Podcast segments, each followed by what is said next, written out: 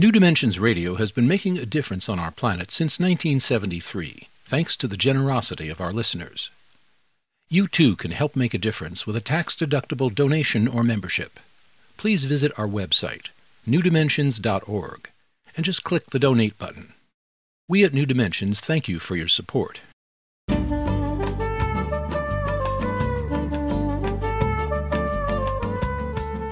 Hello, I'm Justine Willis Toms, and today I'm hosting Dr. Judith Orloff. She's a psychiatrist and the author of The Ecstasy of Surrender 12 Surprising Ways Letting Go Can Empower Your Life.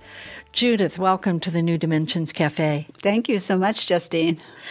I'd like to let's talk about surrender. When you talk about surrender, it's not uh, something that you really mean that it giving up or giving in. It's something else. Can you say what surrender is to you? Oh, surrender is the magical ingredient to experience success, happiness, and love. And what it means is that you're able to Go with the flow of life instead of fighting and struggling and forcing and over controlling, using your intuition to know when to move forward and when to wait or when to move back. So it's tuning into the flow of life and trusting, trusting, trusting deeper, deeper inside yourself um, so that you are guided to exactly the right people, situations, and anything that you desire or hoping for. You're optimizing your chances of achieving it. Whoa, okay. Yeah, I want that in my life. Me too. Definitely. you use nature, you use nature as a metaphor, and especially water. So water does this. Water is powerful, yet it it's yielding. Say something. Yes, yes. Well, my spiritual practice is one of Taoism, and we harmonize with the forces of nature as as part of our well-being and connection to all things. And as a psychiatrist, I feel that nature is an integral part of mental health and healing. So I recommend that all my patients begin to develop a communion with nature so they can feel the benefits of that. We're all part of the natural world. And it, it's ridiculous, really, to think that you can heal feeling separated from, let's say, the water or the mountains or the sky or the cosmos. It's all a part of our connectedness and our, our healing. And so when you look at nature as an example of surrender, it's so beautiful because you look at the water. Let's say you observe a creek or you observe the ocean. When it hits a boulder in a creek, creek, it doesn't go up against the boulder and fight with the boulder. It flows around, fluid and flexible, in order to continue on its journey. And water flows downstream. You know, it doesn't flow upstream. It doesn't fight where it's not supposed to go. You have a destiny. And in the book, I talk about the, dis- the difference between destiny and will. And the destiny is your flow. It's that flow. If you can quiet down enough to listen to your intuition and the flow of where you're meant to go, not necessarily where your mind wants to force you to go, but if you can follow your life's purpose and your destiny to where you're meant to be, then that's where the great happiness and even bliss comes from. But where I see with my patients, they get into trouble where, let's say, they want something and they become obsessed with wanting something. I want this project to happen. I want this man. I want this health outcome. I want this, and I won't be happy unless I get it. You know, that will stop most things from happening. That's not the same thing as setting your intention and then letting that go. You see, surrender is a two step process it's setting your intention. You can intend whatever you want and desire whatever you want, but then let that outcome and desire go. It's a two part process, which is the art of living, the setting the intention, then letting it go. It's a flow. So it's not just wanting something. People, in, my life, I see it too, where if I want something too much, I sabotage myself because I, I, lose touch with my ability to sense the flow. Now, maybe something isn't happening right now. You know, I, I often had a hard time when the universe said no to me, or I would put out a request, you know, I want this project to happen, and the universe would, might say, no, it's not the correct time. But yet I would become frustrated and upset, and why isn't it happening? And, you know, you, how you work yourself up into a tight knot, which is the opposite of surrender, as opposed to breathing and saying, okay, not now, wait, be patient. Patience is the essence of surrender knowing the right timing of when to act. And that's the essence of flow. Because when you're in the flow, you know timing. You're in the zone. It's what athletes right. get yes. into. You're in the zone, the timeless zone, and you're flowing. And that's how you want your life to be. And then you get to experience some pleasure and enjoyment. Well, I use that metaphor, the river flow, and coming up in a boulder, and uh, a lot in my life. Right. To notice when I'm kind of butting up against this boulder, and right. it's it's not yielding, and it's coming up kind of over and over again, and then I say, okay. What is my way around this? Right. Uh, it's right. like, and, and, and it does, it feels like I can just feel the river, how it just opens up and just flows around the boulder and gets on with that, as you say, flow. It's an energetic, isn't it? It's an energetic, it's cycles of light. You know, it's flowing with the light in the deepest sense, flowing with energy. If you believe that life is energy, it's not just superficial um, exteriors, when really flowing with the energy of things, you're in your groove, you're in your, your moment, you're in your flow, and that's where you want to be and you must trust the flow. The linear mind often fights with the flow. Because as a psychiatrist and an intuitive, I work with both my linear mind and also my intuition. And I'm a big believer in the linear mind, yet I know the limitations of the linear mind. It's great for making lists, it's great for analyzing, it's great for ordering medical tests when you need it. You know, all of that is fantastic. But in terms of the flow, it can be problematic because the mind is willful and it wants what it wants when it wants it. And you don't always get that. That isn't how life works. You get what you're meant to get karmically, and that's a function of flow. And the mind doesn't like that at all when it hears it's not getting something right now. It's like a baby, well, you exactly. know. Yeah. One of the one of the ideas you when we're experiencing illness, when we're uh, disease, disease somehow in our in our bodies, you talk about how we need to look at our bodies as a plant, as a living, green, growing thing rather than a machine. All right. Well, traditional medicine looks at the body so mechanistically. It's it's a machine that needs fixing. All right, but really, we're more like a plant. We're a living organism that needs tending to. And we need to be listened to as if we're beautiful flowering plants. And to listen to the body and listen to what needs tending to, what kind of soil we need, what kind of people we need, what kind of healing techniques we need so we can flourish. And each body, each plant is different. You see, everybody's different. What you might need may not be what I need. But listening intuitively, that's the art of being a physician, as far as I'm concerned, the intuitive listening to each patient as an individual and tuning in intuitively to that patient and using my intuitive knowledge to tune into their intuition to get what's right for them, not me. It has nothing to do with me as a healer. It has to do with what's right for them and getting my patients in touch with their flow so they can surrender to it and not fight. For instance, if, if you're in a state of pain, physical pain, the worst thing you can possibly do is resist it you know, in terms of tensing around it, because that makes pain worse. Whereas breathing through pain and relaxing around pain lessens it.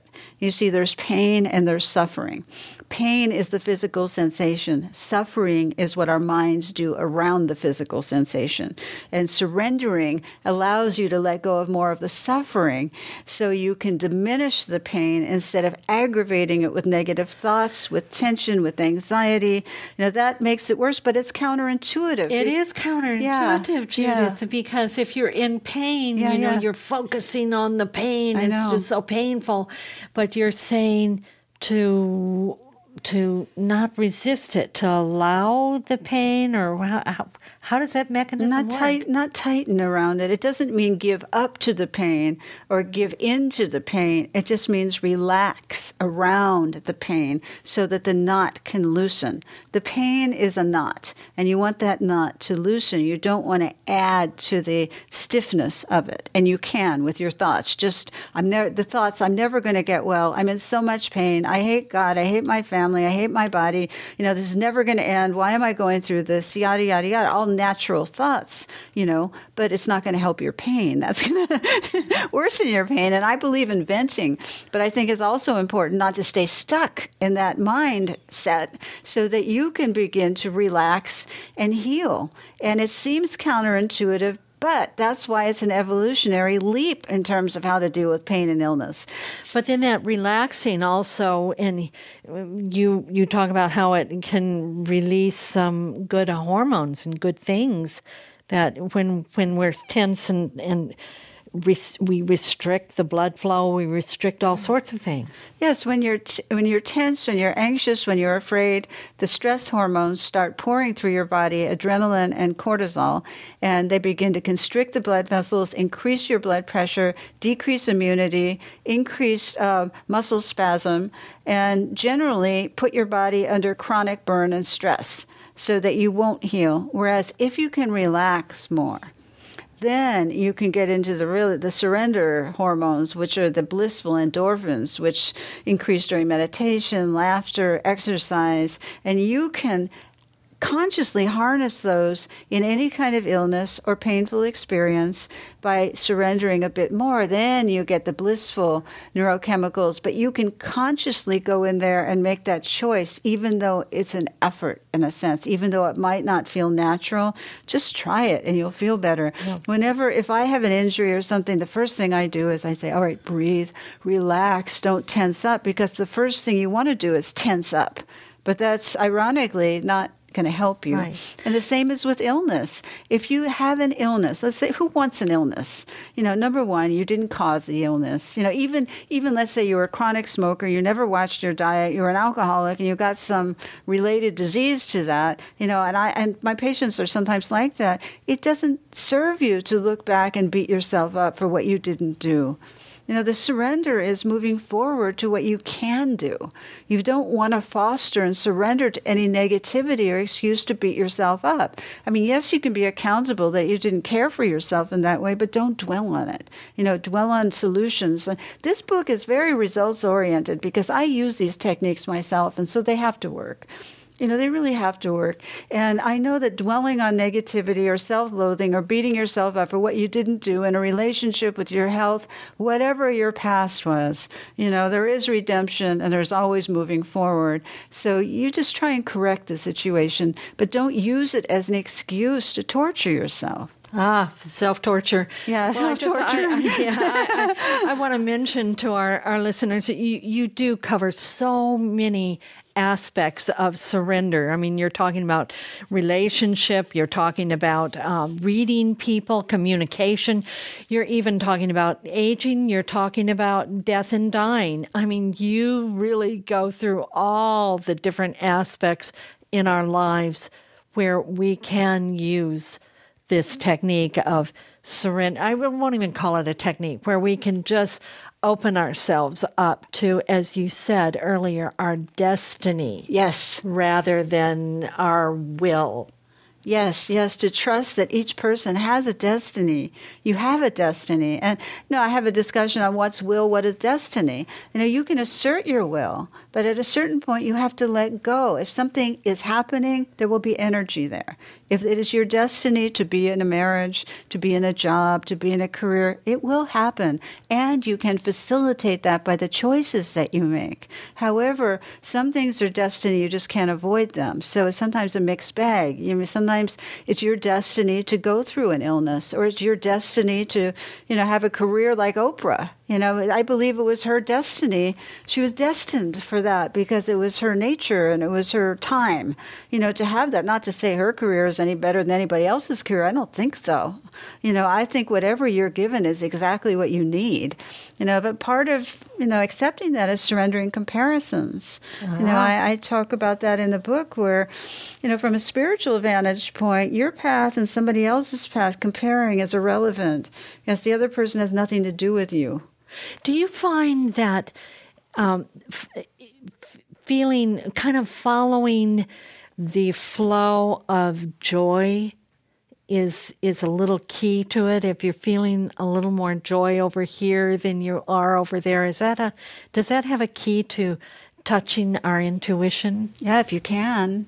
Uh, joy is alien to a lot of people. I mean, joy, even a second. If you can experience a second of joy each day, I'd be happy, you know, with my patients because it's so hard to absorb joy for a lot of people. They're used to pain. They could surrender to their pain and talk about their pain and go to their therapist or they're used to the doctor and pain and, you know, but joy is another story. And that's part of the surrender in, in that I'm suggesting in the book is the outcome is to surrender to joy, to be able to tolerate joy more and more so that you can savor. Savoring is the act of staying with something and enjoying it rather than rushing on to the next thing.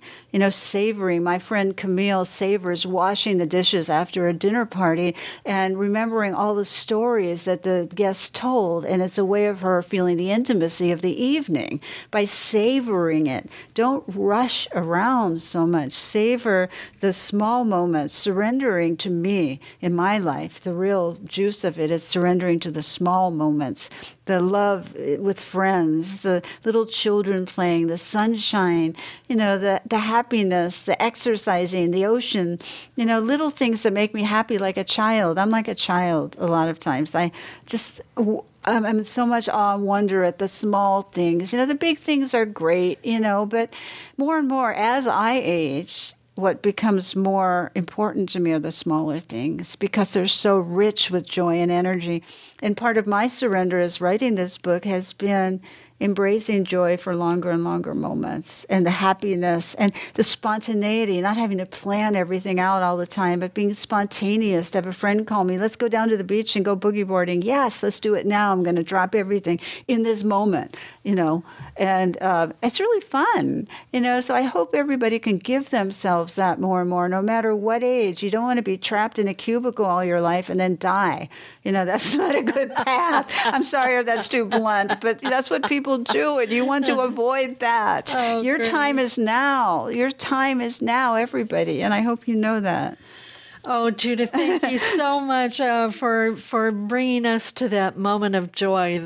all all of life in those little moments and big moments become big moments. I thank you so much, Judith, for being with us on the New Dimensions Cafe. You're most welcome. I've been speaking with uh, Judith Orloff. She's a psychiatrist and the author of The Ecstasy of Surrender 12 Surprising Ways Letting Go Can Empower Your Life. And if you'd like to know more about her work, you can go to her website, drjudithorloff.com. And that's Dr. D.R. Judith Orloff, O R L O F F dot com. Or you can get there through the New Dimensions website, newdimensions.org. I'm Justine Willis Toms. I thank you so much for joining us on the New Dimensions Cafe, and I invite you to please join us again. You've been listening to the New Dimensions Cafe. This series of shorter interviews features many of the remarkable guests also featured on our internationally syndicated one hour New Dimensions radio series. To access more than a thousand hours of programs, to subscribe to our newsletters, or to become a member, please visit us at newdimensions.org.